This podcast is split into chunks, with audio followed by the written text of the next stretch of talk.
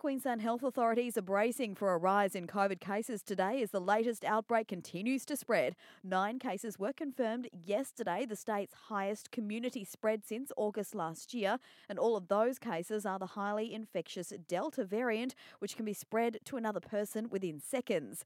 And what's of more concern is that our chief health officer thinks there are undiagnosed cases on the Sunshine Coast. That's because one person who has the virus has the same genome sequencing as a person who was at Sunshine Coast University Hospital, but there's no link as to how the second person was infected. This is why I'm asking that anyone in the Sunshine Coast who is unwell with any symptoms at all to immediately come forward.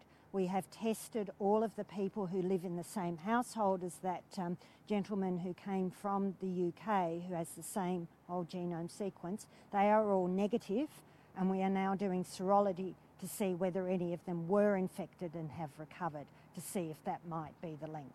But at this point in time, please, anyone in the Sunshine Coast, so that we can see whether there has been transmission there, please come forward. A full list of fever clinics and drive through testing clinics here are on the Queensland Health website.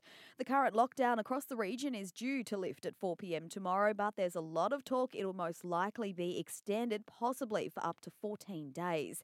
And for now, there are five COVID patients being treated at SCOO. It's believed they're all linked to a cargo ship where positive cases were detected last week. And a reminder from Council that lockdown means staying at home with skate parks, BMX tracks, mountain bike trails, botanic gardens, playgrounds, and exercise equipment all off limits. However, curbside rubbish collections will continue.